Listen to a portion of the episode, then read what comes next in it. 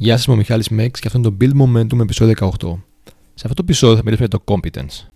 Επάρκεια, ε, ικανότητα, ε, επιδεξιότητα, πείτε το πώς θέλετε. Είναι το δεύτερο κομμάτι της, ε, της θεωρίας του αυτοκοθορισμού που ξεκινήσαμε να μιλάμε και ουσιαστικά έρχεται να συμπληρώσει την αυτονομία που είπαμε στο προηγούμενο επεισόδιο.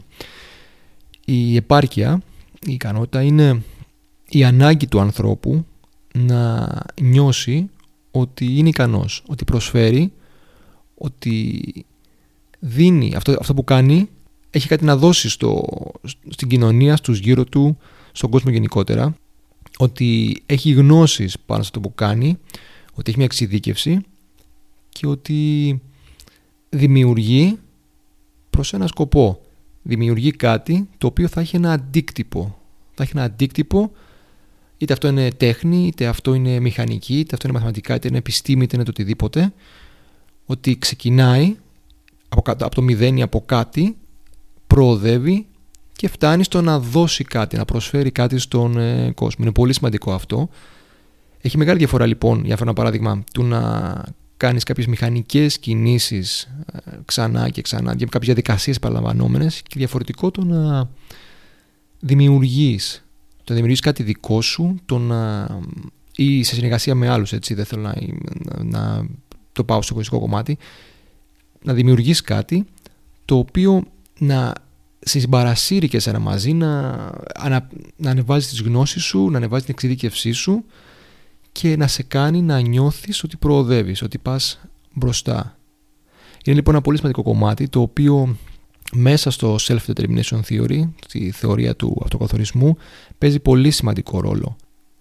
Όσο λοιπόν πιο πολύ καλύπτεται αυτή η ανάγκη του, του competence, της ικανότητας, της επάρκειας, τόσο πιο πολύ και εμείς έχουμε κίνητρο, έχουμε παρακίνηση. Τόσο πιο ενθουσιασμένοι είμαστε, τόσο πιο, πιο πολύ δουλεύουμε για αυτό που θέλουμε να δημιουργήσουμε, που θέλουμε να, να δώσουμε στους, ε, στον κόσμο και τόσο πιο αποδοτικοί φυσικά είμαστε. Οπότε για να ανακεφαλαιώσω, έχουμε μιλήσει για την αυτονομία, την ανάγκη του ανθρώπου να κάνει τις δικές του επιλογές και να πορεύεται βάσει των δικών του επιλογών, να κάνει αυτά που τον ευχαριστούν και του προσφέρουν ικανοποίηση.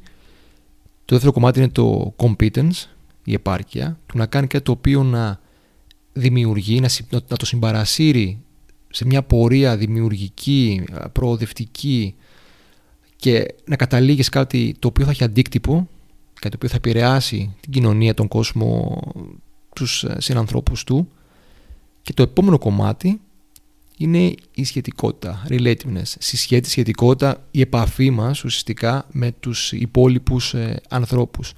Μια τάση, μια έμφυτη ανάγκη που έχουμε και για την οποία θα μιλήσουμε στο επόμενο επεισόδιο.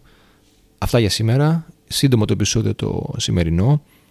Ελπίζω να πήρατε κάτι. Σας ευχαριστώ που ήσασταν μαζί μου και κάντε subscribe αν θέλετε και τα λέμε στο επόμενο επεισόδιο.